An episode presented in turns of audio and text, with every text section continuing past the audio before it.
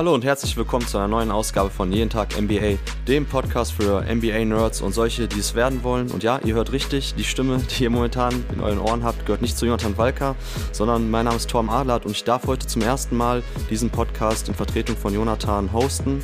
Und für diese Episode unserer Rookie Watch habe ich zwei Jungs dabei, die prädestiniert dafür sind, mit mir über dieses Thema zu sprechen. Das ist zum einen der Jerry Egelmann. Hi Jerry.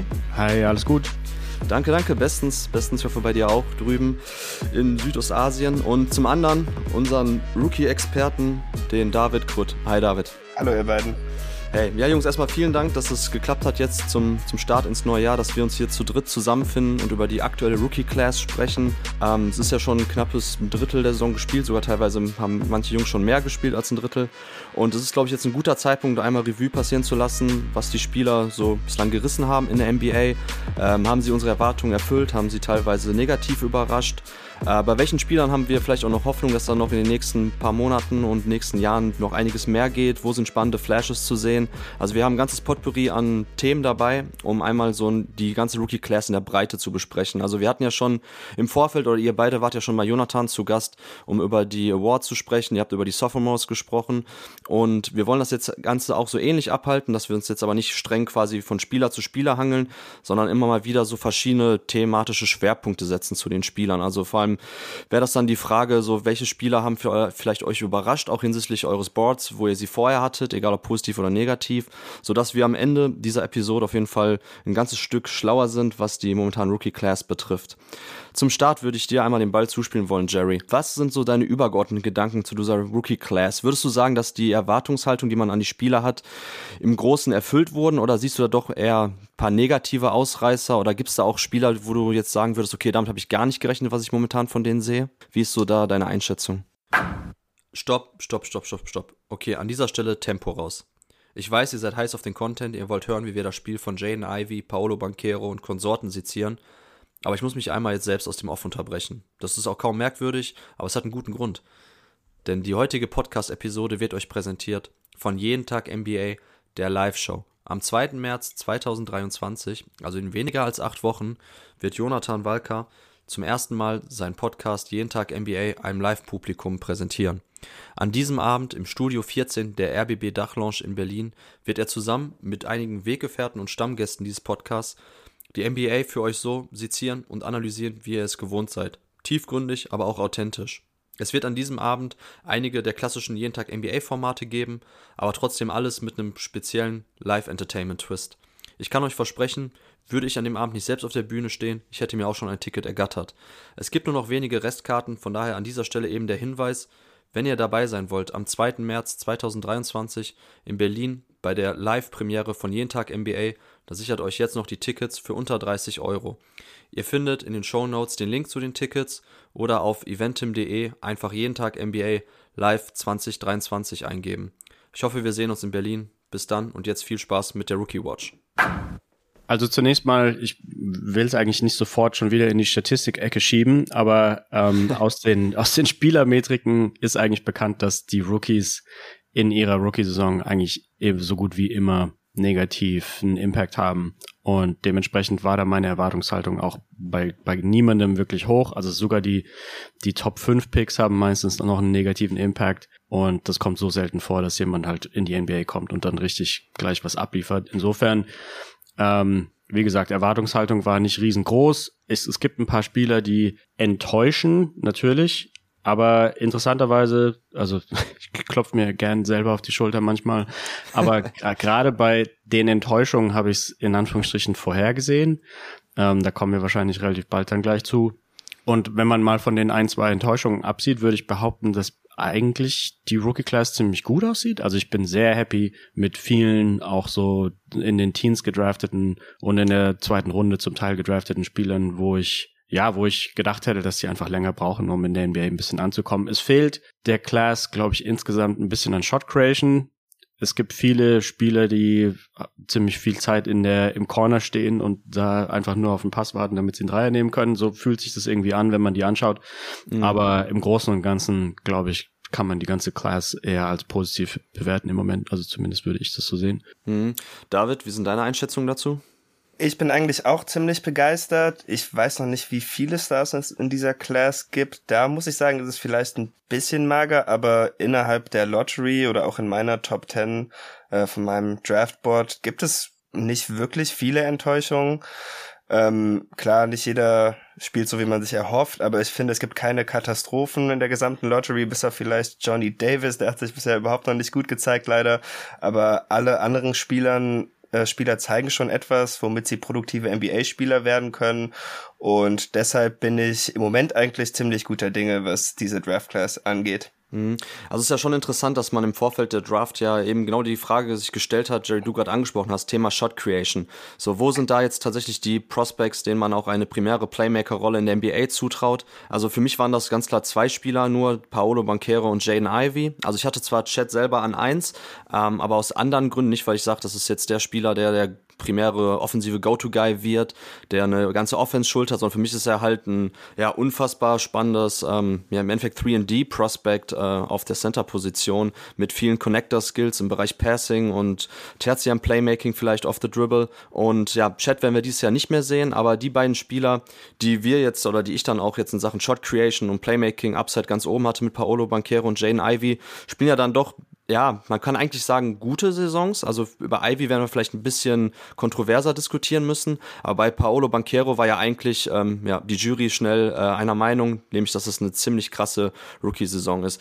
Jerry, wenn ich dir einmal die Frage stellen darf zu Paolo Banquero, wie hast du ihn vor der Draft gesehen bei Duke? War der, war er auch für dich jemand, wo du sagst, okay, ganz klar, Number One Prospect, wenn man auf einen Spieler wetten möchte, der in der NBA tatsächlich ein primärer Playmaker und Go-To-Guy sein kann, dann ist es Paolo Banquero. Und wie, also dahin dahingehend hat er dann seine, äh, deine Erwartung auch erfüllt? Oder würdest du sagen, okay, jetzt die letzten Spiele sahen ja auch nicht mehr ganz so gut aus, es gibt da schon noch Defizite in der Onboard Creation, im, ähm, ja, in der Wurfauswahl, im Decision Making, weshalb man auch bei ihm noch ein bisschen vorsichtiger sein müsste. Wie sieht's da bei dir aus? Also ich, ich hatte ihn auch vor dem Draft auf Nummer eins so ein bisschen allerdings aus Mangel an Alternativen. Also ich war überhaupt kein Fan von Jabari Smith und mhm. Holmgren habe ich auch, also ich klopfe mir zu, zu viel auf die Schulter, aber habe auch so ein bisschen die Angst gehabt vor irgendwelchen Verletzungsproblemen, weil der Körper ja schon ähm, anders aussieht, als, als man das von so einem Prospect da oben gewohnt ist, sage ich mal.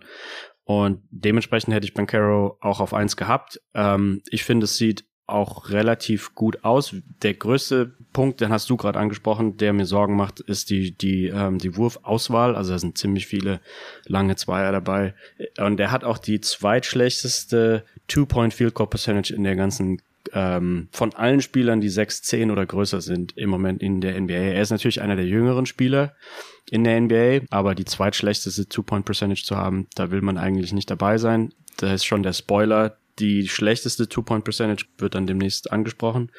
Oh, ich weiß wer, glaube ich. Ich hatte mir vor dem, vor dem Draft notiert, dass ich so ein bisschen Angst habe. Er hat in Duke halt viel so Bullyball gespielt, dass er sich mhm. körperlich halt ziemlich gut durchsetzen konnte, so wie es manchmal Julius Randle in seinen guten Spielen auch macht. Und war mir nicht sicher, ob er es in der NBA auch so hinbekommt. Und ich glaube, da liegt zum Teil der Hase begraben. Also dass, dass es halt in der NBA nicht ganz so toll funktioniert und dementsprechend wahrscheinlich die Wurfauswahl darunter so ein bisschen leidet. Aber andererseits, um ihn so ein bisschen wieder mehr zu loben, ist es natürlich auch schwierig in Orlando, glaube ich, weil so richtig gute Point Guards, mit denen der da zusammenspielen könnte, für Pick and Rolls oder sowas in der Art fehlen da ja auf jeden Fall. Genau. Mhm. Ja, David, du bist ja großer Paolo-Believer gewesen, schon vom ersten Tag an. Also wenn ich kurz einmal zwei Zahlen von Instat benutzen darf zu den Playtypes bei ihm. Also die beiden meistgenutztesten Aktionen von ihm sind einmal als Pick-and-Roll-Ballhändler mit knapp 20% und einmal aus Isolation mit knapp 20%. Und in beiden ist er unterdurchschnittlich effizient. Also bei den Pick-and-Roll-Ballhändler-Actions äh, bei 0,91 Points per Possession und Isolations 0,93. Also sind natürlich schon auch so die beiden ja, Superstar-Playtypes, wo man eigentlich meistens sieht von den primären Playmakern, dass sie aus diesen Aktionen eben zu ihren Abschlüssen kommen. Es ist halt die Frage, so, und das ist eben dann ja bei Paolo auch eben das, woran sich die Geister vielleicht auch scheiden werden irgendwann. Ist er wirklich gut genug, um eine erste Option zu sein? Und das war ja auch das Fragezeichen, was ich hatte bei ihm. Kann er eine ganze Team-Offense katalysieren oder ist er eher tatsächlich so ein individueller, guter Scorer, der es aber eben nicht schafft, so sein, ähm, ja, sein, sein, sein, sein, sein Scoring-Instinkt auch fürs Playmaking für andere zu nutzen? Und da bin ich jetzt auch noch nach dem letzten Magic-Spielen weiterhin eher auf der negativen Seite, weil, wie wie Jerry schon gesagt hat, so dieses, dieser Bullyball-Aspekt, der bei Duke funktioniert hat, wo er auch viel aus Elbow-Sets agiert hat, viel mit dem Ball in der Hand, äh, aus, aus Handoffs dann attackieren konnte. Das sieht man in der NBA auch, das funktioniert auch. Ne? Oft zitiert ist ja auch seine hohe Freiwurfrate, also wie oft er an die Linie kommt. Ist ja immer ein sehr guter Indikator dafür, dass jemand so diese ja, Undeniability mitbringt, um auf dem Weg zum Korb einfach nicht gestoppt werden zu können. Es ist aber weiterhin die Frage, so wie sieht's mit dem Playmaking aus? So da sehe ich weiterhin nur Flashes. Also aus meiner Sicht verpasst er zu oft den einfachen Read aus Double Teams heraus. Jerry hat auch schon angesprochen, das Thema Wurfauswahl, dass er dann zu oft einfach so seine Stepback äh, Midranger nimmt, statt den Ball weiter zu bewegen oder dass er halt dann auch in diesen Drive-and-Kick-Situationen auch wirklich den Kickout sucht. Also David, wie sieht's bei dir aus und das Thema Playmaking bei Paolo? Also ich bin überwiegend zufrieden. Er ist natürlich jetzt noch kein super Playmaker. Ich finde ihn auch noch nicht so gut wie Kate es zum Beispiel als Rookie war. Aber ich finde schon, dass man das Talent bei ihm als Playmaker sieht. Ähm, ich glaube, in vielen Bereichen muss er auch noch ein bisschen lernen, wann er werfen muss, wann er passen muss, welche Würfe er nehmen muss. Aber ich denke halt auch, dass die Orlando-Situation da schon problematisch ist, auch vom Spacing her. Dahingehend finde ich es eigentlich ziemlich ermutigend, dass so die Hälfte seiner Abschlüsse in der Zone kommen, wenn man die Freiwürfe dann noch dazu rechnet, äh, was er dann natürlich noch, die kommen ja auch meistens in der Zone zustande, dann finde ich das eigentlich schon ganz gut. Und und ich bin halt dahingehend begeistert, dass ich glaube, dass wenn der Wurf besser wird und davon würde ich zumindest ausgehen, auch wenn es natürlich jetzt keine sichere Sache ist oder so, gerade von der Dreierlinie tut er sich ja im Moment auch noch schwer, aber dann bewegt er sich halt ziemlich schnell schon darauf zu, ein effizienter Spieler zu sein. Und die Baseline, die er für mich daher hat als Go-to-Guy, als äh, Scorer eines guten Teams, ist für mich dann eigentlich noch ermutigend, auch wenn ich natürlich eure Bedenken verstehen kann. Nur ich würde halt immer sagen, das hatte ich auch schon vor der Draft gesagt, dieser Julius Randle-Vergleich, ich verstehe, wo das herkommt, aber Paulo fängt einfach schon an einem so viel höheren Level an, als das, was Randle sich alles aneignen musste. Und da geht es bei mir sowohl als Shooter, als äh, Finisher und auch als Passer, dass ich einfach glaube, dass es ihm dann nicht so schwer fallen wird, um an diesem Level vorbeizukommen und dann irgendwann auch ein effizienter Offensivspieler sein zu können. Mhm. Ja, das ist halt die Frage. Dieser Julius Randle-Vergleich, ähm, der wird mir zu oft auch zu negativ gesehen. Also gerade bei den New Orleans Pelicans, wo dann Randle nach dem Trade mit den Lakers auch so sein, sein Coming Out hatte, so da, da fand ich ihn schon sehr, sehr stark. Also da bin ich eher dann enttäuscht davon, wie er sich jetzt bei den Knicks zuletzt entwickelt hat, ähm, dass er tatsächlich dann eher so ja zum Midrange-Chucker äh, ja, sich entwickelt hat. Aber bei den Pelicans, so dieses Transition-Playmaking, dieser, ja, dieser Drive, diese, die, also die Art und Weise, wie er sich auch, auch zu seinen Spots ähm, off the dribble erkämpft, so, das fand ich ganz cool und da habe ich auf jeden Fall auch viel von Paolo bei Duke gesehen.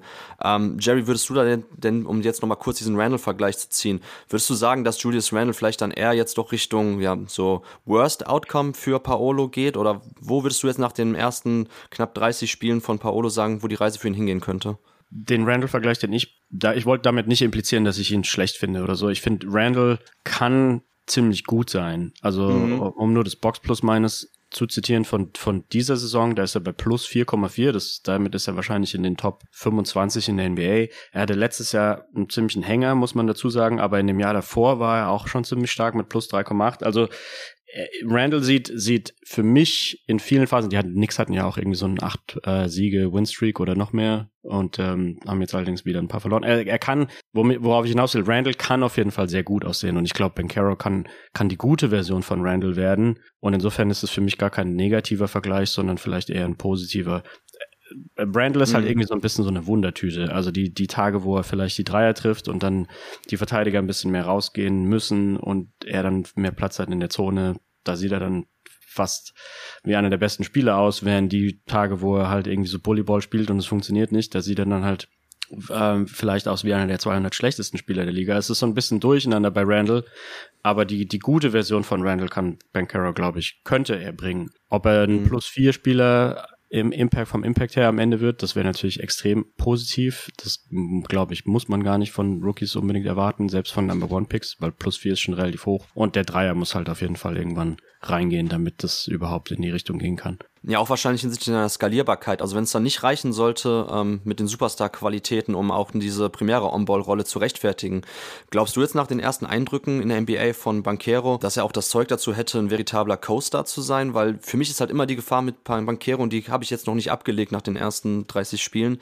so dass er halt ein guter NBA-Spieler wird, aber halt nicht gut genug, um eine erste Rolle zu rechtfertigen. dann eben die Frage ist so, wie, wie viele Abschlüsse, wie viele On-Ball-Raps sollte er kriegen als Co-Star neben einem eigentlich deutlich besseren Spieler. So, das ist ein bisschen die Gefahr. Wie siehst du das, Jerry?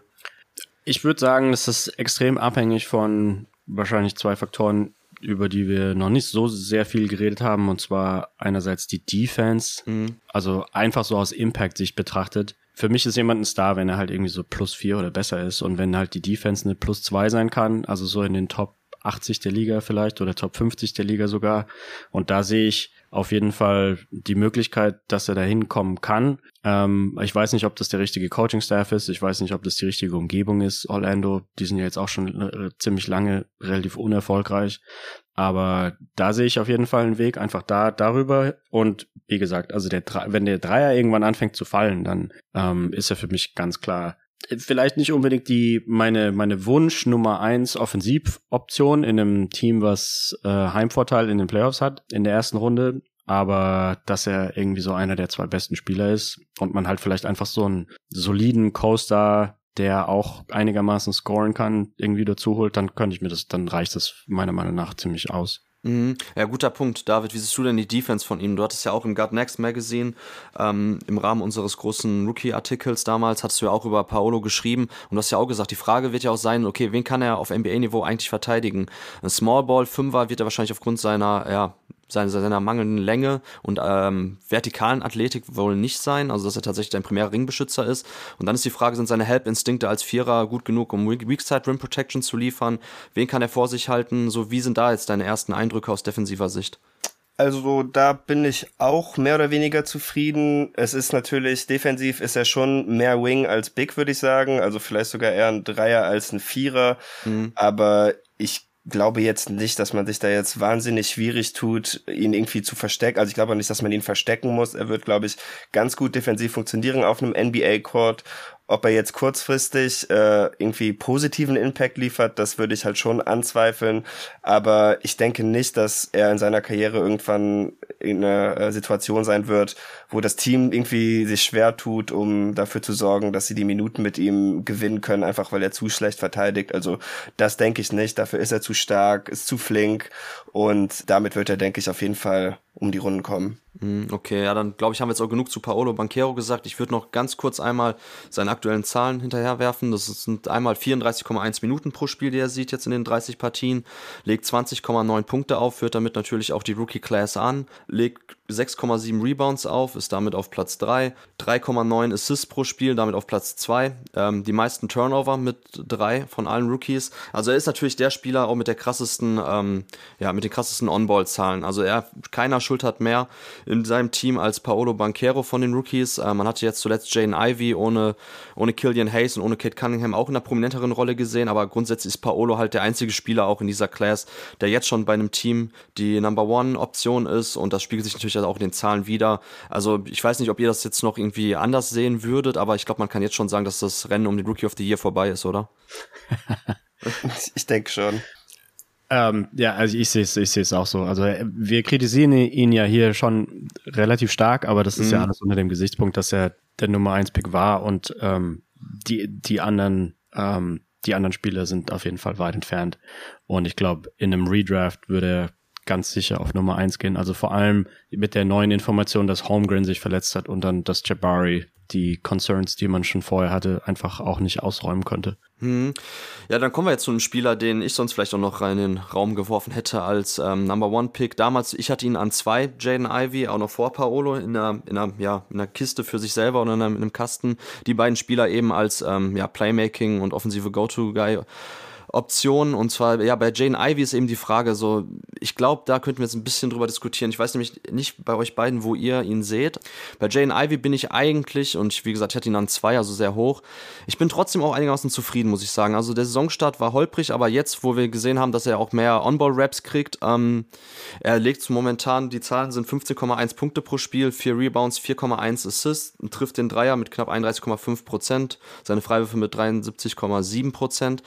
Und bei Jane Ivy war natürlich die große Frage, okay, sein Speed ist absoluter Wahnsinn, also schon jetzt von ersten Tag an eine der ja, dynamischsten Spieler mit dem Ball in der Hand in der NBA, bewegt sich da auch in einer, ja, in einer, sag ich mal, Kasten auch mit Spielern wie Ja Morant, die Aaron Fox. Also kaum einer ist schneller in Transition vorne mit dem Ball in der Hand als Jane Ivy, kommt da immer wieder zu einfachen Punkten. Und die Frage war natürlich im Halfcourt, wie sieht's da bei ihm aus? Er war bei Purdue jemand am College, der kein nennenswertes Midrange-Game hatte, so dass man eben gerade die Frage stellen konnte, okay, wie sieht's aus mit dem Ball in der Hand gegen eine Drop-Coverage auf NBA-Niveau, gegen längere Verteidiger? Kann er sich da jetzt auch noch eben dann die Alternativwaffen aneignen, um da eben auch eine Defense zu beschäftigen und nicht einmal zum eindimensionalen Scorer zu werden? Werden und wie sieht es um sein Playmaking, wie es darum bestellt. So, er war halt jemand, der sich erst in diese Rolle rein entwickeln musste auf dem College, ist jetzt kein, ähm, ja, kein geborener Playmaker Point Guard gewesen, sondern eher ein Off-Ball-Slasher äh, als Freshman und hatte da natürlich trotzdem gute Entwicklungsschritte genommen. Das war für mich jetzt eben die Frage so, wie sieht Ivy aus mit dem Ball in der Hand, wenn er eben jetzt der primäre Playmaker ist. Und nachdem Killian Hayes jetzt äh, suspendiert wurde, Kate Cunningham verletzt ausgefallen ist, sehen wir das natürlich jetzt noch viel öfters. Und da würden mich, bevor ich jetzt gleich dann zu meinen Zahlen komme und zu meinen Eindrücken vom Tape, eure ersten Einschätzungen zu Jane Ivy interessieren. Vielleicht, David, machst du jetzt den Anfang so. Wie findest du Jane Ivy jetzt nach knapp 35 Spielen? Ich muss sagen, ich bin bei ihm vielleicht sogar ein bisschen enttäuscht, aber er war natürlich auch jemand, der bei einer der Weltmeisterschaften ähm, mein Herz gewonnen hatte und ja. deshalb hatte ich auch große Stücke auf ihn gehalten. Ähm, ich finde ihn physisch gesehen nicht ganz so imposant, wie ich mir erhofft hätte, weil im College sah er natürlich groß aus, was natürlich auch daran liegt, dass die Guards alle kleiner sind. Aber ich hatte gehofft, dass er da in der NBA vielleicht auch ein bisschen größer aussehen würde. Dabei fand ich ihn jetzt doch schon deutlich kleiner als Kate. Und ansonsten ist er halt schon in vielen Bereichen sehr roh. Gleichzeitig muss ich aber sagen, dass einfach das Tempo, mit dem er spielen kann und seine Athletik überzeugen auf jeden Fall. Ähm, ich hätte gerne ein bisschen mehr Vielseitigkeit in seinem Game. Klar, wir sind alle nicht so dafür, dass Spieler viele Midrangers nehmen, aber einen ab und zu mal reinstreuen könnte, glaube ich, auch bei ihm nicht schaden, da es doch schon eigentlich immer ziemlich klar ist, was er vorhat aber ich bin immer noch bereit, einfach auf seine Athletik zu setzen. Ich finde, der Wurf sieht auch ziemlich gut aus, ist vielleicht manchmal ein bisschen flach und ich bin mir nicht sicher, ob er als ähm, Pull-up-Shooter im Moment nicht sogar besser ist. Da scheint er irgendwie einen besseren Rhythmus zu haben. Aber im Großen und Ganzen denke ich dafür, wo er gezogen wurde, finde ich es ziemlich okay, wenn man auf das Langzeitpotenzial setzt, wenn er auch dieses Jahr noch nicht ganz so effektiv ist. Ja, Jerry, was sagst du? Also, ähm, ich bitte dich darum, nicht die Encore-Zahlen zu nennen jetzt bei Jane Ivy. Nein, mein allererster Punkt. Nee, ähm, darf ich die Dreier, nee, die Dreierquote hast du ja schon vorgelesen. Also die ist ja auch nicht so, so toll, aber mit 31,5 Prozent. Aber wie gesagt, also Rookies, dass die im ersten Jahr ihre Dreier treffen, ist tendenziell eher, eher selten und daraus ergibt sich dann zum Teil natürlich auch das On-Off. Vielleicht kann man ganz kurz anreißen, dass das On-Off von extrem vielen Rookies sehr desaströs aussieht dieses Jahr. Aber da kann man eigentlich fast nichts rausschließen. Also sogar Kevin Durant hatte zwei Jahre lang ähm, negatives On-Off und ich glaube im ersten Jahr mehr als minus zehn. Und ja, auch in so Teams wie Detroit finde ich das dann insgesamt auch relativ schwer zu bewerten. Das ist natürlich noch mal schlechter, wenn man in einem schlechten Team ein schlechtes On-Off hat. Aber die Leute können ja vielleicht auch Teams wechseln und vielleicht entwickelt man sich dann woanders anders unter einem anderen Coaching-Staff etc. Zu Ivy, was mir aufgefallen ist, was ich interessant finde an seinem Tempo, ich, kurzer Bogen zur Leichtathletik, ich hätte ihn irgendwie lieber in einer Staffelmannschaft als in der, als als 100 Meter Läufer, wenn das Sinn macht. Also ich, ich habe irgendwie den Eindruck, dass er so ein bisschen diesen Ira Okoro Speed hat und zwar, dass er Tempo aufnehmen kann, wenn quasi freie Bahn ist für so eine Art Fastbreak-Situation. Mhm. Aber, aber interessanterweise fehlt ihm irgendwie der enorme erste Schritt im Halfcourt. Also Halfcourt hattest du ja auch angesprochen. Und irgendwie würde man ja eigentlich denken, dass dann eine große Korrelation ist. Also Leute, die halt extremes Tempo aufnehmen können, wenn sie schon beim Laufen sind. Dass diejenigen dann halt auch eben einen extrem schnellen ersten Schritt haben, aber der fehlt mir so ein bisschen bei Jaden Ivy. Das ist so ein bisschen die Enttäuschung. Was ich positiv finde, ich finde die Größe von ihm eigentlich gar nicht so schlecht. Ich finde für jemand, der so wenig wiegt, wie er wiegt und so schnell wie er ist, da sind ja sehr viele Spieler in der Gewichtsklasse oder mit dem Body Mass Index, die katastrophale Verteidiger sind. Und da finde ich, sticht er so ein bisschen positiv raus. Also vor allem in der Motivation, aber auch mit der Länge. Also ich, da, das sehe ich irgendwie insgesamt gar nicht so schlecht. Ich kann mir gut vorstellen, dass er ein relativ guter Wing Defender werden könnte. Und ich finde es auch angenehm, dass, dass er überhaupt so diese Motivation mitbringt, weil viele Spieler, die da oben gedraftet werden und irgendwie schon klar ist, dass sie viel scoren sollen, die, die probieren es dann in der Defense oft gar nicht. Und ähm, ja, da, da sehe ich halt einfach die, da sehe ich die Motivation und das, das macht mich glücklich. Insofern. genau. Ja, also ähm, wie, wie, wie würdest du die Unterscheidung bei ihm machen zwischen On-Ball-Defense und Off-Ball-Defense? Weil was mir aufgefallen ist, ich finde ihn auch On-Ball ähm, besser als erwartet, weil da war bei Purdue, also nach dem Purdue-Tape gab es ein paar Fragezeichen, ob er sich da wirklich reinhängt, ob er nicht dann zu einfach sich ausschlagen lässt, obwohl er dann auch in der lateralen Bewegung ganz ordentlich ist. Ähm, und ja, bei Off-Ball finde ich es momentan eher problematisch. Also ich finde, er verpennt oft Help-Rotation, gerade dann, wenn er in der Backline steht, so diese, die, diese Tag-Situation, wo er den abrollenden Spieler kurz aufnehmen muss, da ist er immer spät dran. Also ich sehe da momentan eher tatsächlich den Shift bei ihm hin zu einem ähm, veritablen Point-of-Attack-Defender und weniger zu einem ja, Helper auf den Flügelpositionen. Wie, wie würdest du da die Unterscheidung machen? Also ich muss dazu sagen, ich habe natürlich nicht jedes Detroit-Spiel gesehen. Ich habe drei oder vier dann, glaube ich, am Ende angeschaut ähm, im Zuge für diesen Podcast. Und da ist mhm. mir das mit dem Offball nicht aufgefallen. Ich mhm. fand ihn eigentlich in, im Offball ganz in Ordnung und eigentlich auch relativ motiviert, irgendwelche zu irgendwelchen Closeouts zu rennen, die vielleicht gar nicht unbedingt sein Mann waren, wo sie natürlich irgendwie so defensiv aus der Logik ergibt, dass es jetzt sein Mann ist, zu dem er hinrennen muss, weil jemand anderes rotieren muss, etc. Und jetzt muss er halt in den Corner rennen, um den Wurf zu contesten. Aber da gibt's Spieler in der NBA, die, die machen das aus Faulheit schon nicht und er hat's immer ziemlich motiviert probiert. Insofern mhm. ähm, war ich da tendenziell positiv überrascht, aber wie gesagt, also vielleicht habe ich auch da die einfach die die besseren Spiele von ihm gesehen, das kann gut sein. Okay, also was ich jetzt noch kurz ergänzen möchte zu Jane Ivy, ähm, genau, die Encore-Zahlen sehen verheerend aus mit ihm auf dem Feld, aber das hast du ja schon ausgeführt, Jerry, dass es jetzt auch dann keine so große Überraschung ist. Also was halt noch spannend ist bei ihm, sind bei den äh, Shooting Splits, bei der Three-Point, äh, bei den Field Goals, dass er aus dem Catch and Shoot 36,7% trifft und die Pull-Ups mit 24,6. Also wenn er in einer Off-Ball-Rolle ist, neben einem anderen Playmaker, so diese, diese rein Catch-and-Shoot-Würfe, die trifft er ganz gut. Ich hätte jetzt so aus technischer Sicht eine Erklärung dafür, weil ich finde, Ivy hat so eine Art, ja, halben Setshot eher, also ein bisschen so wie Ja Morant auch. Und es mhm. ist natürlich ein Wurf, den du leichter aus dem Catch-and-Shoot nehmen kannst, als aus dem Drib Dribbling. Also off the Dribble, gerade bei diesen Pull-Up-Dingern, wenn ähm, Ivy vorher den Ball ein paar Mal auf den Boden gesetzt hat, vielleicht auch in Isolation ist und dann den Wurf nimmt, so da überrascht es mich nicht, dass, die Quote deutlich schlechter ist. Unabhängig davon, dass natürlich Pull-ups äh, eben logischerweise schlechter getroffen werden als äh, unguarded Catch-and-Shoot-Dreier, ist es bei Ivy trotzdem noch ein sehr bemerkenswerter Anteil seiner Offense, der eben klar dafür spricht, dass er auch eine gute Off-Ball-Rolle einnehmen kann, weil da der Dreier weniger problematisch ist als eben als On-Ball-Spieler. Und was mir jetzt aufgefallen ist, bei Purdue hat er halt so gut wie gar keine Floater und Runner genommen oder auch ähm, Pull-ups aus der Midrange. Da ist er trotzdem immer irgendwie zum Korb gekommen. Also das ist in der NBA jetzt nicht mehr so einfach. Ich würde da die Unterscheidung auch zu Morant machen. Ich fand sowieso, das war immer ein relativ lazy Vergleich, so die beiden, Morant und Jane Ivy. Aber der ganz große Unterschied bei den beiden in den On-Ball-Geschichten ist einfach, dass Ja Morant ein viel, viel besserer ähm, Ballhändler ist, also aus einer Dribbling-Perspektive. Also gerade bei solchen Geschichten, wenn Ja Morant Tempo aufnimmt, und da würde ich dir auch zustimmen, Jerry, ich finde, dass bei Jane Ivy dieser erste Schritt, den du da vermisst, oder, oder, die, oder die, dieser Antrittsschnelligkeit, rührt, glaube ich, auch viel daher, dass einfach mit dem Ball in der Hand ist es für ihn schwieriger, wenn er eben nicht so ein Open Floor vor sich hat eben, sondern tatsächlich noch einen Gegenspieler, dass er mit seiner Shiftiness da wirklich den Ball auch sich in dem richtigen Augenblick, in den richtigen Winkel vorlegt. So, da finde ich einfach so, dieses, dieses tighte Ballhandling geht ihm noch zu sehr ab und das ist bei Morant ganz anders. Genauso wie es dann darum geht, wenn er schon den ersten Schritt gemacht hat, vor seinem Gegenspieler gekommen ist und dann irgendwie eine Drop-Coverage, den Big Man da eben attackieren möchte.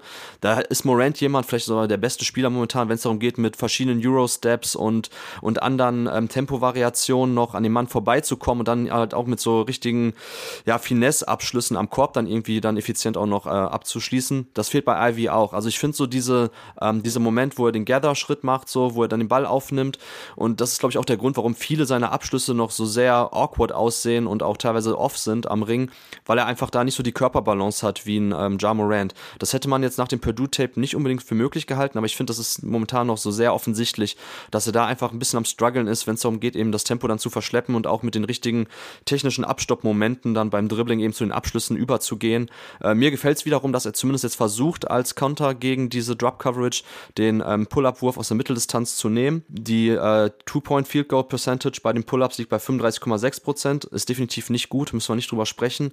Aber ich finde so, dass das Tape trotzdem ähm, besser aussieht als die Zahlen, einfach weil er die richtigen Dinge macht. Das betrifft auch sein Playmaking. Ich finde, dass er mit dem Ball in der Hand, gerade aus dem Pick and Roll, die Detroit Pistons laufen auch sehr viele ähm, Drag-Actions, wo er quasi so in, am Anfang des Angriffs so zwei Blöcke oben gestellt kriegt, dann eben dann sich aussuchen kann, welchen Screen er nutzt, wie er dann eben den Verteidiger attackiert. Und in solchen Momenten, finde ich, macht er ganz gute Reads. Also er ist auch jemand, der, wenn er im Pick and Roll attackiert, erkennt, dass eben der dritte Verteidiger von der Backline, von der Weakside-Ecke rüber rotiert, dann den Skip-Pass spielt. Also das sind Sachen, die man vielleicht so gar nicht erwartet hat, dass er das konstant auf einem guten Niveau schon macht jetzt momentan.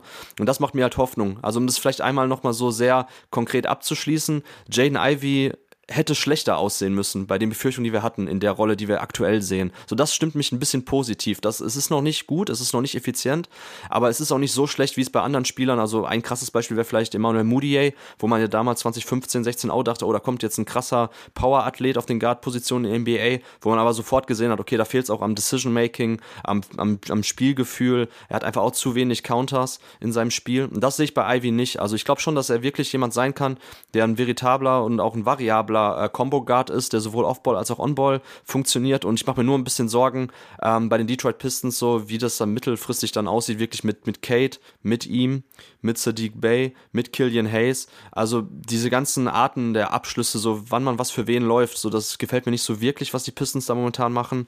Aber grundsätzlich für als jemand, der ihn natürlich auch sehr hoch hatte, ähm, bin ich leicht äh, ja, optimistisch gestimmt, dass es in die richtige Richtung mit ihm noch weitergehen wird. So, jetzt haben wir auch genug zu Jane Ivy gesagt. Ich würde jetzt den Ball Ball dann zu dir nochmal spielen, Jerry. Bei welchen Rookie möchtest du jetzt reden? Ich habe mir gedacht, ich rede vielleicht ein bisschen über Tari Eason. Sehr gerne. Von den Rockets.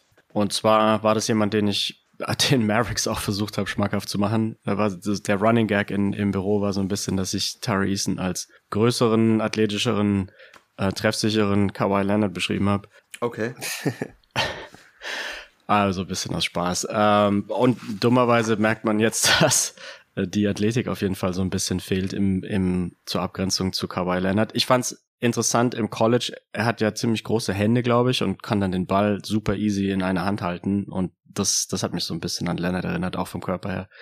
Ja, im College hat mir sehr gut gefallen, dass er damals eben so ein der super viel Energie mitgebracht hat, also alles an den Statistiken mitgebracht hat, was dann natürlich auch für die Draft-Software positiv rauskam, also Steals und Blocks und Rebounds und irgendwie ständig ständig am Rennen und selten sich irgendwie so eine, eine Auszeit genommen, weder in der Defense noch in der Offense.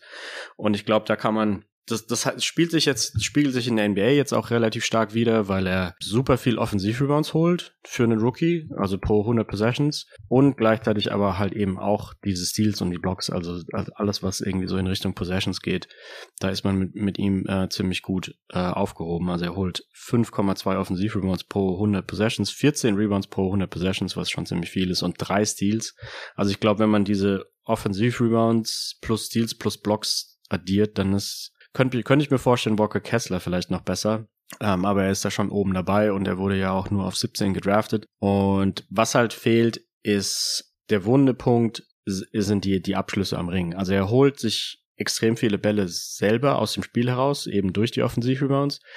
Aber ich glaube, er ist pro Wurfversuch einer der meistgeblocktesten Spieler der Liga. Also ich, ich habe teilweise Spiele gesehen, da würde er dreimal in Folge geblockt. Dann habe ich dann das der die nächste Aktion war dann auch noch ein, ein Dunking, den er irgendwie daneben dankt. Also da findet viel statt, wo man sich irgendwie fünf Prozent mehr Sprungkraft wünscht. Oder fünf Zentimeter mehr, besser gesagt, nicht fünf Prozent, mhm. aber na gut, wie auch immer. Ähm, und ja, da, das ist natürlich insofern besorgniserregend, dass Spieler meistens ja nicht von der Athletik her nicht besser werden. Also die werden ja, wenn sie älter werden, springen sie eher, eher weniger hoch. Insofern weiß ich nicht, wie viel Luft da nach oben noch sozusagen ist. Er gefällt mir als Energy Big, der dann auch eben stretchen kann, immer noch ziemlich gut. Ich würde ihn auf jeden Fall in den Top 10 draften und hätte ihn auch vorher in den Top 10 gedraftet. Und er trifft auch die Dreier mit 37 Prozent im Moment. Das ist auf jeden Fall ein gutes Zeichen, dass selbst wenn halt die, die Sachen um den Korb herum dann am Ende doch nicht klappen, dass er dann halt eben als Stretch Big fungieren kann, irgendwie als Stretch Power Forward. Ja, und mir gefällt es halt einfach, dass er, dass er so viel Energie auf beiden Seiten vom Court mitbringt und ähm, so viele Steals und Deflections. Also das sieht man eigentlich tendenziell eher selten von jemand, der 6 Fuß 8 groß ist mit drei Steals pro 100 Possessions. Das ist wahrscheinlich auch mit einer, ein der Rekorde für Rookies, könnte ich mir sehr gut vorstellen. Ja, und ähm, überzeugt mich auch mehr als Jabari, aber dazu nachher noch mehr. Mhm, okay. Ähm, eine Frage, du hast ja gerade schon angesprochen, dass du ja auch Tari Eason für die Mavs eigentlich äh, auf die Agenda bringen wolltest oder versucht hast. Es ist ja oft so, glaube ich, dass Steal und Block Percentage und äh, Rebound Percentage Zahlen, wenn die in den Metriken bei den ähm, klar, Underclassmen, also darf ich auch nicht vergessen, Tari Eason war ja nur zwei Jahre am College, dass die dann schon extrem anschlagen in, dem, in den Draft-Modellen, oder? Ja, insgesamt. Ähm, Steals ist das der Koeffizient oder die, die Metrik, die Statistik, die den höchsten Unterschied macht. Also wenn da Spieler gute Stilzahlen mitbringen, dann sind die, dann ist eigentlich schon sozusagen vorherprogrammiert, dass die Software den dann auch als positiv sieht. Und genauso gut natürlich auch dann in die andere Richtung. Also bei Spielern, wo die Stils komplett fehlen, da, da schlägt die Software dann in die andere Richtung aus. So zum Beispiel so Anthony Edwards, dass dann so ein Red mhm. Flag sozusagen sofort von der Software geschmissen wird, weil, weil halt vielleicht so ein Indikator ein bisschen da ist, dass die Defensivmotivation nicht immer existiert. Und mhm. damit fällt man natürlich manchmal aufs Maul. Die Software ist natürlich nicht perfekt, ähm, aber man hat auch so ein paar Situationen, wo man in der Vergangenheit ziemlich deutlich viele Spieler viel weiter oben gedraftet hätte mit der Software, als sie dann am Ende genommen wurden und die dann richtig gut wurden. Also Kawhi zum Beispiel war in der Software in den Top 5, Draymond Green war in der Software in den Top 10 und wurde ja am Ende in der zweiten Runde gedraftet. Also solche Spieler erwischt man damit relativ häufig. Halliburton war auch jemand mit hohen Stilzahlen. Also das ist ein sehr unterbewerteter Faktor im Allgemeinen. Mhm. Also ich muss immer dran denken, äh, kurzer, ähm, kurz, kurzer Exkurs bei äh, Jeremy Lin ist mir letztens bei Batorvik aufgefallen, damals die Zahlen, Lin war ja undrafted. Ähm, ich glaube auch, dass es immer ein guter Indikator ist, um auch funktionale Athletik irgendwie messbar zu machen, ne? weil das Ding ist natürlich, wenn Anthony Edwards auch ein schönes Beispiel, du kannst die, den, der kraftvollste Power-Athlet der Welt sein, wenn du das aber einfach nicht wirklich aufs Feld bringst in, ähm, ja, in richtige Aktion, was natürlich auch damit reinspielt, ist Decision-Making, ist Awareness defensiv, aber wenn du das nicht machst, dann bringt dir die Athletik halt auch nichts. Und das war bei Lin halt auch sehr extrem, der eine hohe Anzahl an Dunks hatte damals äh, bei Harvard und halt auch eine sehr hohe Steal Percentage, dass man damals auch schon hätte vielleicht sehen können, okay, also ich glaube, die, die Draft-Modelle wären jetzt auch bei Jeremy Lin damals eher angeschlagen, als es damals eben jetzt nur mit dem Eye-Test war oder das generell damals noch nicht so, das noch nicht so bei den Teams irgendwie vorhanden war in den einzelnen Abteilungen, dass man da tatsächlich großen Wert drauf legen sollte, um das irgendwie messbar zu machen. Bei Terry Easton, ich finde auch, das ist ein absoluter, also ihnen zuzuschauen, ich muss auch immer an den tasmanischen Teufel denken. Also oftmals war es dann ja auch Pre-Draft so bei Easton, dass man sagt, okay, der kommt einfach jetzt nur über seine Energie, der kommt einfach jetzt nur über seine Länge, über seine Athletik. Das finde ich aber nicht. Ich finde einfach, der hängt sich total rein. Und Effort hast du auch schon angesprochen, Jerry macht halt einen sehr, sehr großen Anteil eben dann auch an dem, oder für den defensiven Impact aus. Äh, David, wie siehst du denn Terry Easton? Würdest du auch sagen, dass es jemand ist, der eigentlich noch mehr gepusht werden sollte? Weil, ähm, was auch interessant ist, nachdem wir jetzt schon über die On-Off-Zahlen vorhin gesprochen haben, also bei den Rockets sehen wir, dass Terry Easton einen positiven Impact hat. Also sein, ähm, sein On-Off-Differential liegt bei plus 6,2. Liegt natürlich auch an den miesen Startern teilweise. Äh, aber wie siehst du Eason, David?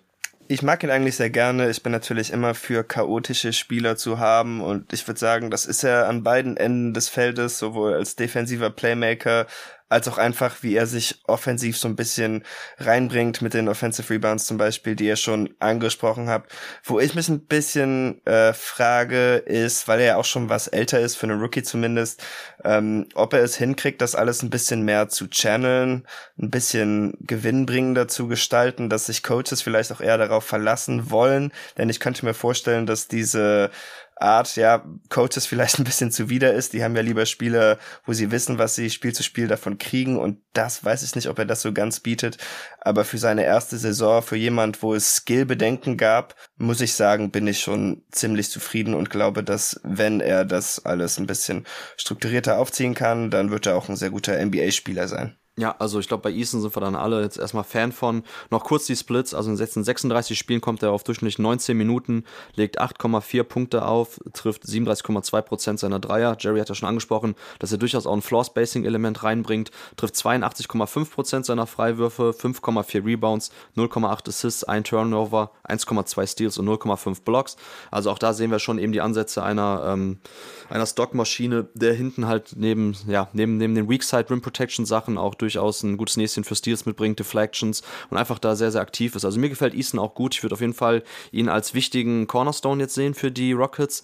Ähm, David, bevor ich den Ball zu dir zurückspiele, vielleicht bleiben wir aber eben bei den Rockets und nehmen jetzt Jabari Smith direkt rein, weil wir schon bei dem Team sind. Ähm, Jerry, ich würde dir jetzt auch dann da jetzt gerne den Vortritt lassen, dass du einmal jetzt nochmal ja, Jabari Smith äh, den Leuten erklärst und warum du auch mit ihm haderst.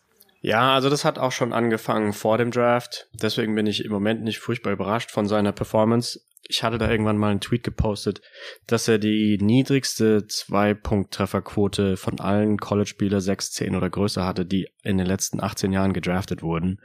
Und ich weiß nicht, wie man da drüber hinwegsehen konnte. Ich habe auch nie verstanden, warum er in den Mock-Drafts auf 1 teilweise gelandet ist. Die Magic hatten da ja so ein bisschen äh, ein verwirrendes Spiel gespielt und ähm, anscheinend erstmal geleakt, dass sie Smith nehmen und dann am Ende doch Bankero zu nehmen. Ich fand ihn einfach irgendwie viel zu ungelenkig. Also ich fand, also am schlimmsten fand ich die Handles. Ich, ich hatte, glaube ich, noch nie in meinem Leben einen Spieler gesehen mit schlechteren Handles. Also da gab es Spiele, da hat er, und in der NBA sehe ich das genauso, und das ist jetzt alles ein bisschen arg negativ, Entschuldigung, aber oft setzt er irgendwie den Ball einmal auf, auf den Boden und dann ist er weg. Also das, das gab es im College zu Dutzenden Malen. Und de, der Punkt, den wir angesprochen hatten in Bezug auf Bankero, dass du ja eigentlich von Leuten, die du oben draftest, auch irgendwie willst, dass sie halt für dich kreieren können. Ich, ich, den habe ich bei Smith nie gesehen. Ich kann mir vorstellen, dass er auch ein Plus-NBA-Spieler wird. Die Defense finde ich im Moment auch gar nicht so schlecht, aber da, dazu nachher noch einen, einen anderen Satz. Und ich finde, er kann halt einfach als, als Stretch vor, der halt seine Dreier, wenn er seine Dreier einigermaßen gut trifft, dann, dann passt es auch, wenn er irgendwie in einem Team spielt, was genug Basketball hat, um den, den Ball auch zuspielen zu können in den richtigen Situationen. Aber dass er eben diesen dritten Pick rechtfertigt, das, das werde ich, glaube ich, nie sehen, weil, weil halt eben einfach diese Creation ich, ich weiß nicht, wo die herkommen soll. Also er ist einfach immer noch genauso ungelenkig, wie er im College war und er hat immer noch genau die schlechten Handles. Und ja, hat mich einfach damals gewundert und jetzt hat er nicht wirklich viel getan, um das, die, die Zweifel, die ich schon immer hatte, auszuräumen und hat ja auch mit die schlechtesten Plus-Minus-Zahlen in der ganzen Liga. Wie gesagt, das ist, gehört bei Rookies irgendwie so dazu, aber das ist dann halt doch schon am ziemlich untersten Ende von, von Plus-Minus-Zahlen, was er da, da mitbringt. Und wegen der Defense, also mir gefällt, dass er mindestens drei Positionen wahrscheinlich relativ gut verteidigen kann, aber wo ich mir auch Sorgen mache, so ein bisschen ist die, die Rim Protection. Er wurde jetzt nicht dafür gedraftet unbedingt, aber ich habe den Eindruck, dass er um den Korb herum oft einfach so in die Höhe springt und die Arme dann in die Richtung von dem Spieler bewegt, der den Layup macht. Aber anstatt dass er, er, er ist irgendwie schlecht im Antizipieren, wo der Spieler hingeht und wo der Spieler, von welcher Seite er den Layup dann macht. Also er springt einfach nur so vertikal in die Luft und die Leute ziehen irgendwie oft an ihm vorbei und die Arme sind dann zu kurz, zu kurz um vielleicht doch noch den Wurf zu blocken. Also da gefällt er mir irgendwie so im, im Raum besser und wenn er Power Forward spielt, dann wäre es auch irgendwie gut, wenn er einen anderen mit Big hätte im Team, der der eben den, den Rim verteidigen kann. Und das fehlt bei mir bei Smith auf jeden Fall. Ja. Mhm. Also bei Smith ähm, muss ich auch direkt dran denken. Ich weiß noch, als ich ihn das erste Mal ähm, live gesehen habe, also das Spiel damals war Auburn gegen Syracuse, glaube ich. Das war bei irgendeinem Tournament Anfang der Saison. Und ähm, ich hatte vorher auch nur mit Dennis Jansen äh, als unseren Highschool-Experten auch über Jabari Smith gesprochen, der auch gesagt hat, ey, er macht jetzt gerade erstmal den Schritt so hin zu einem richtigen Stretch-Big. So das hat man vorher gar nicht so ultra viel gesehen von ihm. Deshalb weiß ich nicht, wie funky die Zahlen noch sind, ob man die glauben kann. Und das Tape damals bei dem Spiel von Jabari Smith gegen Syracuse, das war halt unfassbar. So, ich weiß auch, dass, dass Twitter da gebrannt hat, weil er einfach, man muss sich ihn vorstellen, er hat so gespielt, wie es jetzt teilweise Kevin Durant bei den Nets gemacht hat. Ne? Also er war einfach unguardable, weil er einfach jeden Wurf nehmen kann in der Midrange, die alle getroffen hat. Der Wurf sah super smooth aus. Er hat Pull-Up-Dreier, Stepback-Dreier getroffen. Also ich habe sofort gesehen, warum Leute auf Jabari Smith abgehen, so weil er einfach ein 6 foot 10 großer ja, Shooting-Wing er ist so und der halt zufälligerweise eben so groß ist, aber er halt dieses Guard-Skill-Scan mitbringt. Und je mehr man dann aber von ihm geschaut hat, auch im Laufe der Saison. Und ähm, da, da sind wir auch, glaube ich, einer Meinung. Gerade David hat auch sehr oft dafür votiert, dass man eben sagen muss, ey, sein Ballhandling ist einfach nicht funktional. Also er kommt kaum zu seinen Spots. Und ähm, das, das stimmt auch. Ich habe auch nachher davon Abstand genommen. Ich war am Anfang auch relativ high.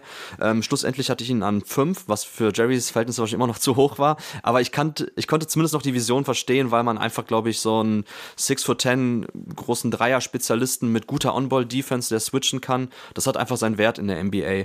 Ähm, ich glaube, da hatten einfach viele Leute, und da stimme ich dir zu, Jerry, ein falsches Bild von ihm oder die Erwartungshaltung, der Erwartungshorizont war, glaube ich, bei Jabari Smith falsch. Und das sieht man ja auch jetzt gerade bei dem Rockets-Team, was ja auch ein bisschen dysfunktional zusammengestellt ist, also mit den beiden ähm, Guards, Kevin Porter und Jalen Green, die ja vor allem selber über Isolations viel kommen, über eher den eigenen Abschluss im Pick and Roll suchen.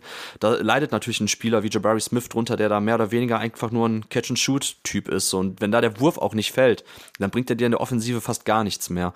Also der Saisonstart war grausam, definitiv. Ähm, ich bin jetzt die letzten Spiele ein bisschen optimistischer als bei Jabari Smith gewesen und habe jetzt wieder mehr spannendere Ansätze gesehen. Jetzt zuletzt gegen die Dallas Mavericks ist er, glaube ich, aus sechs von sieben aus dem, ähm, aus dem Feld gestartet.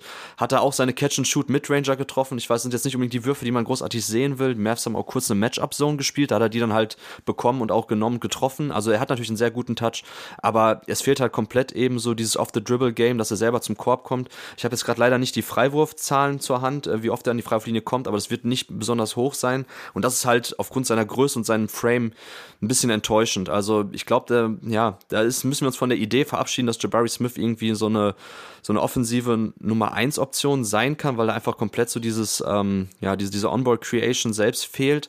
Und ich kann dann auch komplett verstehen, warum man jetzt nach den ersten Saisonwochen, Monaten eher off war bei ihm. Ich sehe halt immer noch so die Vision einfach als 6 for 10 großen Shooting Wing, dass er einfach da seinen Wert hat als Floor Spacer. Aber es ist natürlich dann sehr gering. Normalerweise wünsche dir auch dann von einem Top-Level-Prospect ein bisschen mehr im Angriff. David, wie siehst du das? Ich weiß, du würdest ja Jerry, glaube ich, in vielen Aspekten zustimmen, was das ähm, Off-the-Dribble-Spiel bei Jabari Smith anbelangt, oder? Genau, ich muss jetzt, glaube ich, nicht auch noch auf seinem Ballhandling rumhacken. das hat er schon gemacht. Er zieht übrigens äh, 3,2 Freiwürfe auf 100 Possessions, also wow. quasi keine, wenn dann nur aus Versehen. Äh, immerhin trifft er die ganz gut.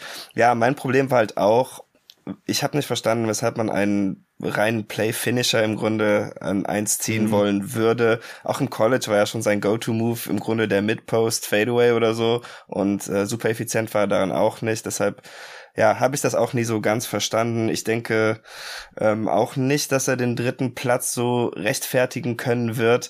Aber ich muss ihn dann doch noch ein bisschen in Schutz nehmen, aus dem Grund, dass er sich schon ein bisschen verbessert hat. Er hat sein True Shooting mhm. jetzt endlich mal über die 50 Prozent gekriegt ähm, ja, war halt wirklich sehr schlecht die ersten zwei Monate. Und das andere Ding ist halt auch, mit den, Guards, mit den Guards der Rockets weiß ich halt auch nicht, wie du als roher Offensivspieler, der Leute braucht, die dir helfen, die dich in die richtigen Positionen bringen, wie man da erfolgreich sein kann. Ich meine, sein Mitspieler Eric Gordon hat es ja auch selber gesagt, äh, ja. Verbesserung hat da leider noch nicht stattgefunden. Ich glaube, das Zitat kam vor ein, zwei Tagen. Mhm.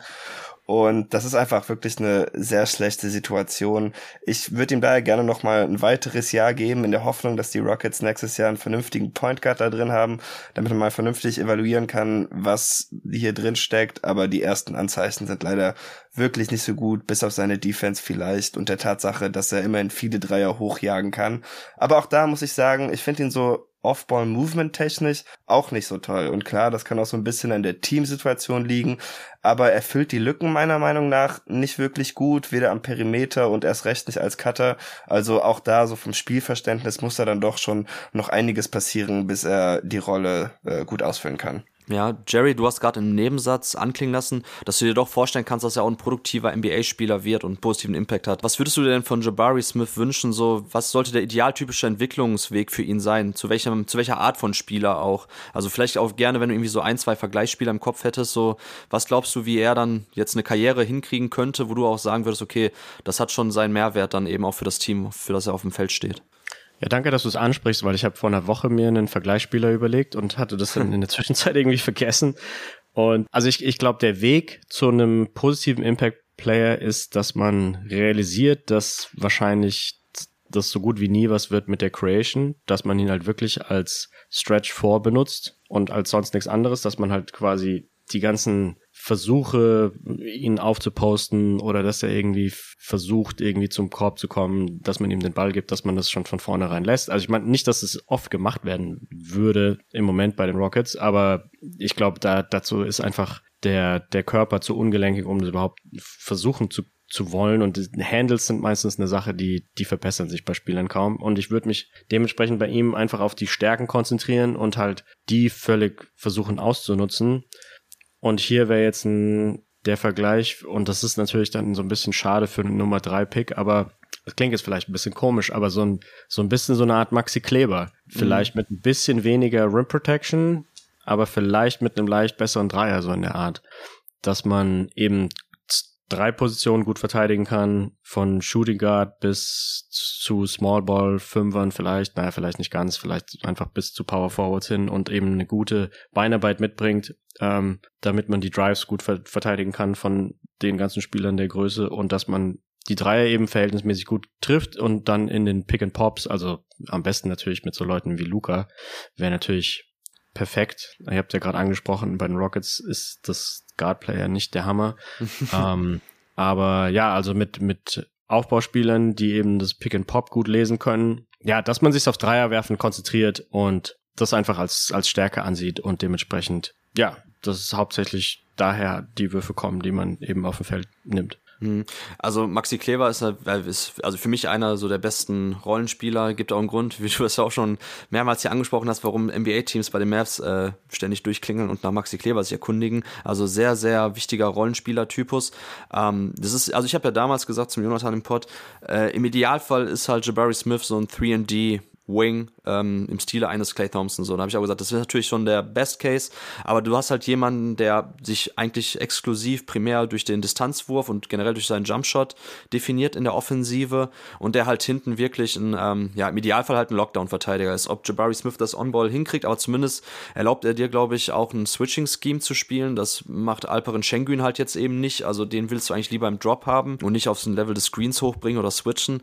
Das finde ich halt schwierig, da den Teamfit. Ähm, aber ich glaube schon, dass Jabari Smith definitiv das Skillset mitbringt, um, um eine wichtige Rolle einzunehmen. Aber er wird wahrscheinlich eher dein drittbester Spieler sein bei einem ambitionierten Team und er nicht dein zweiter und erst recht nicht dein erster Spieler. Und das ist vielleicht etwas, wo der Erwartungshorizont von, von vielen Leuten halt ein bisschen falsch war, dass man Jabari Smith jetzt unter diesem Brennglas halt dann eben seziert auseinander nimmt. Dann wird man, glaube ich, nicht mehr glücklich in diesem Leben. Aber wenn man halt schaut, dass man eben das hinkriegt, diesen Skill, den er mitbringt, er nimmt knapp unter 10 Dreier auf 100 Possessions, trifft jetzt mit 33,5 Prozent. Das ist noch nicht berauschend, aber er bringt zumindest das Volumen mit und ähm, hat halt echt einen super Stroke. Also ich finde schon, dass er aus mechanischer Sicht auch einen sehr guten Sprungwurf hat, aber er ist halt eben nicht so jetzt dieser multifunktionale Offensivspieler. Von daher wird er immer angewiesen sein, dass andere für ihn kreieren, dass er in einem guten Offensivsystem spielt.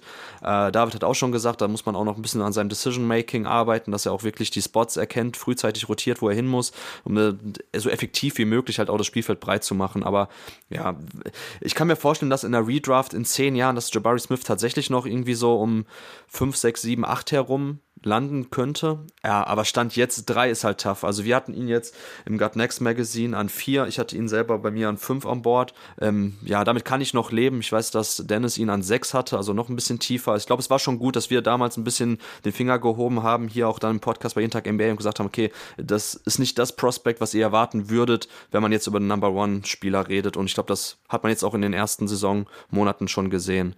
Ich würde sagen, David, wenn ihr sonst nichts mehr zu Jabari Smith habt an Ergänzung, dass du den nächsten Spieler mal nennst, den wir hier ein bisschen analysieren können. Ja, kann ich auch gerne einen Spieler nehmen, der zumindest Stand heute sieht, als hätte ich ihn wahrscheinlich etwas zu hoch gerankt. Äh, da hatte ich nämlich Jeremy Sohan an fünf ich muss sagen, defensiv bin ich nach wie vor ziemlich begeistert. Also auch da als Rookie ist es schwer, Impact auszuüben. Aber man sieht immer wieder Flashes, wo er Spieler gut verteidigt. Auch wenn er natürlich Teil der Truppe war, die es Pop nicht gerecht machen konnte und es nicht geschafft hat, Luka Doncic jetzt vor paar Tagen unter 50 Punkte zu halten und hatte Luka ja auch ein paar Stepbacks gegen ihn. Aber im Großen und Ganzen finde ich seine Vielseitigkeit als Verteidiger ziemlich spannend. Ich würde mir ein bisschen mehr defensives Playmaking wünschen.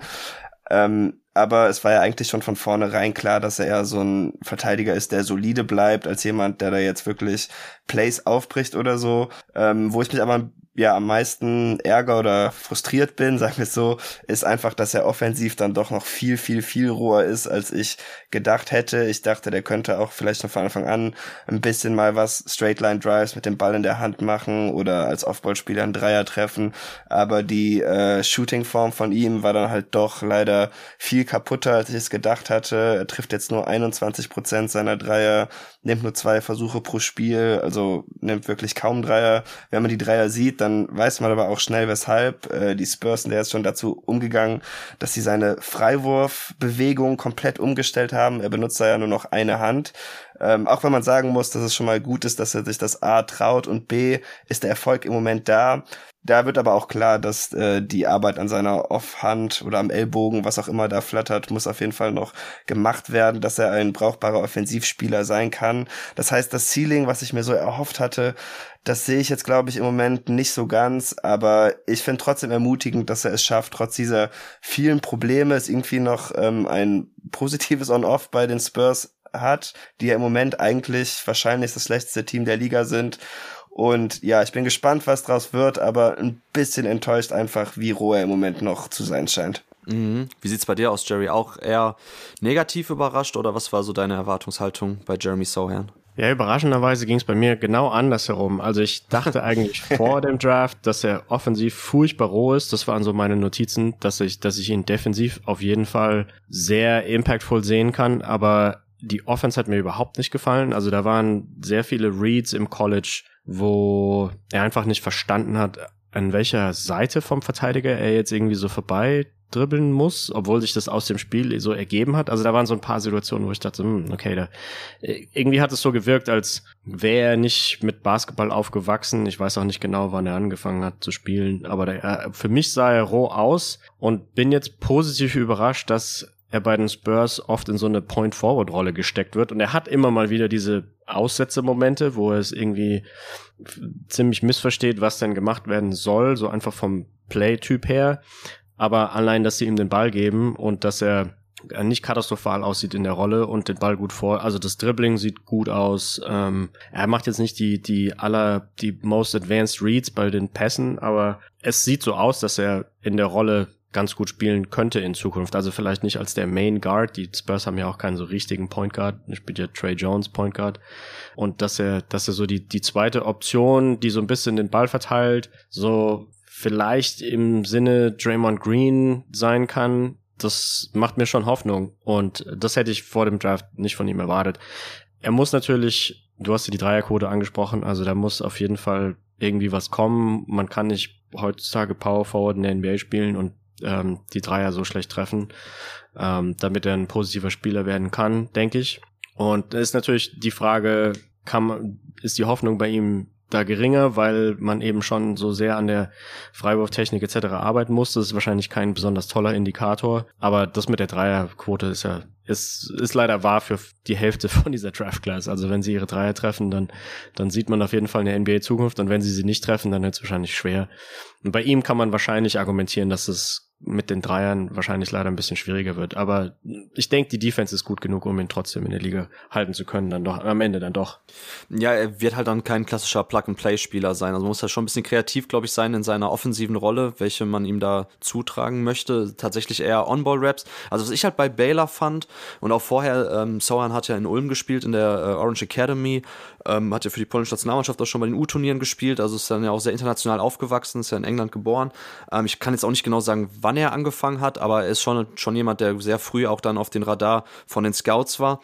Ähm, ich finde halt bei Sohan interessant, dass du das angesprochen hast mit dem ähm, On-Ball-Decision-Making, wenn es jetzt um den Drive geht. So, weil ich finde halt, wo er wirklich ähm, stark ist und was man damals schon bei Baylor auch gesehen hat, dass er echt ein guter sekundärer Passer und Playmaker ist. Also ich ist halt niemand, der jetzt primär immer deine Pick-and-Roll läuft, den den Ball nach vorne bringen lässt. Also diese optimale Draymond Green äh, Ersatzrolle sehe ich jetzt noch nicht für ihn, aber er war halt damals schon jemand, der immer ganz gute Passing Reads hat, wenn es darum geht, irgendwie eine Defense, die schon in Bewegung ist, die schon in Scramble Situation ist, weiter zu bestrafen oder der selber dann auch mal ein Closeout attackieren kann, wenn es gegen ihn gelaufen wird, dann den Dump Off Assist spielen kann. Also ich würde schon sagen, dass Sohan, das erkennt man jetzt dann auch schon ein bisschen so an der Art und Weise, wie ähm, Greg Popovich ihn einsetzt, dass er ihn auch da manchmal so im Off-Ball Screens schickt, dann den Ball in der Hand gibt und dass er dann eben attackieren kann, dass er durchaus eben so on the move and Entscheidungen treffen kann und da auch die richtigen Pässe spielen kann. Das finde ich auch echt wertvoll und spannend. Und gerade auch aufgrund seiner Größe, seiner variabil, äh, variablen Defensivarbeit ist halt jemand, wo ich sagen würde, man braucht halt ein bisschen Kreativität, um ihn richtig einzusetzen. Ich habe jetzt gerade mal kurz nachgeschaut wegen den Würfen. Also bei den Catch-and-Shoot-Dreiern trifft er halt mit 19,3 Prozent, also die Quote sogar noch ein bisschen nach oben, die paar äh, Pull-Up-Dreier, die er getroffen hat. Und er ist halt auch immer wide open. Also selbst bei den wide open äh, Dreiern, unabhängig davon, wie genau das Tracking jetzt ist zwischen Open und Wide Open immer, aber es ist trotzdem knapp über 20 Prozent nur. Also er wird halt gar nicht respektiert, trifft sie trotzdem nicht, nimmt ja. auch unter vier Dreier auf 100 Possessions. Also das ist für mich beides katastrophal, weil einerseits ja. gar nicht das Volumen zu bringen, ist sowieso dann kein Spacing und wenn du dann auch mal die Würfe kriegst, musst du sie halt auch treffen, so sonst bringt's halt echt nichts. Und da musst du ihn ja eigentlich auch schon entweder als Smallball Fünfer spielen lassen und ihn in Field Screening Actions einsetzen oder tatsächlich mit dem Ball in der Hand attackieren lassen, weil fürs Floor Spacing ist es sonst eine Katastrophe. Also ja, ich bin ja. eigentlich auch ein Fan gewesen von Sohan. Ähm, ich finde solche Spielertypen immer super spannend. Ich glaube, dass das auch diese Art von Spielertypen sind, die auch dann echt nochmal eine, eine entscheidende Rolle bei einem krassen Team spielen können, einfach weil sie halt nicht ganz leicht gegen sich zu scheme sind, weil er halt eben ja plötzlich dann so ein 6 foot 8, 6 foot 9 großer Playmaker sein kann. Aber ja, ich bin da auch jetzt noch ein bisschen hin und her gerissen. Also es gab tolle Flashes bei ihm, ähm, dass der On-Court-Wert aktuell positiv ist, ist zumindest ein ganz netter Indikator. Ich weiß nicht, David, wie würdest du denn aber auch jetzt grundsätzlich dann seine offensive Rolle sehen, jetzt auch ähm, im Laufe der Zeit? Also glaubst du auch, dass er jemand ist, der tatsächlich so mehr On-Ball-Playmaking kriegen sollte, mehr Raps in diesem Bereich? Oder ist er tatsächlich eher so ein Off-Ball-Mover, der dann eben so diese zweiten dritten Pässe spielen kann. Also ich würde natürlich auf ersteres hoffen, davon will ich auch noch nicht ganz abrücken, aber ich denke, es macht auch nicht so viel Sinn, um zu viele Baustellen auf einmal aufzumachen. Und ich denke, dass die Spurs jetzt ganz klar entschieden haben, dass die sich jetzt erstmal um den Wurf kümmern und ähm, das ist wahrscheinlich auch der richtige Ansatz, aber man muss natürlich ganz klar sagen, dass es im Moment eher so aussieht, als wäre einfach der Connector Playmaker und nicht unbedingt derjenige, der auch wirklich Offense aufzieht. Denn da haben wir jetzt eigentlich noch nicht so viel von gesehen, dass man davon ausgehen sollte. Mhm. Jerry, wie siehst du das grundsätzlich? Ja, ich, ich glaube, ähm, ich stimme dir da überein mit der Aussage, dass man ihn vielleicht viel einfach am Ball agieren lässt, weil wenn er eben Offball wäre, dann wäre das ein zu großes Problem für das Spacing. Das macht ja Milwaukee so ein bisschen auch mit äh, mit Giannis Antetokounmpo, mhm. der die Dreier ja auch Offball nicht wirklich reinhaut und dann kann man die die einzig gute Lösung in Anführungsstrichen ist, dass man den Leuten dann halt eben den Ball in die Hand drückt. Oder man steckt sie in den Dunker-Spot, aber da bin ich eigentlich eher nicht so der große Fan von. Also wenn sie das Handle hätten, in, in dem Fall sieht so aus, als hätte er das Handle dafür, dann, dann ist es mir lieber, er hat dann tatsächlich den Ball in der Hand. Und das hat dann, bringt dann natürlich andere irgendwelche Fragezeichen mit sich, wenn man irgendwie in einem Team spielt mit extrem balldominanten Spielern, dann passt er wahrscheinlich nicht besonders gut rein. Also mit Luca wäre wahrscheinlich ein relativ schlechter Fit oder mit James Harden oder so. Mhm. Aber so wie es im Moment bei den Spurs ist, ähm, passt es eigentlich ganz gut. Ja, und es sind ja nicht alle Teams so heliozentrisch. Das ist wohl wahr. Okay, ja, dann sind wir auch noch, würde ich mal so unterm Strich dastehen lassen, positiv optimistisch gestimmt bei Jeremy Sauhern. Äh, spannender Spielertyp auf jeden Fall. Ähm, ja, jetzt haben wir auch schon knapp 60 Minuten Marke erreicht. Ich würde jetzt an dieser Stelle den Cut machen, möchte mich dann erstmal bei euch, liebe Zuhörer, bedanken dafür. Ähm, wir gehen dann jetzt direkt in den zweiten Teil rein, wo wir nochmal weitere Spieler dieser Rookie Class besprechen. Aber jetzt hier auch schon mal an dieser Stelle, Jerry, David, vielen Dank und ja, wir hören uns dann gleich wieder. Mach's gut. Ciao. Ciao.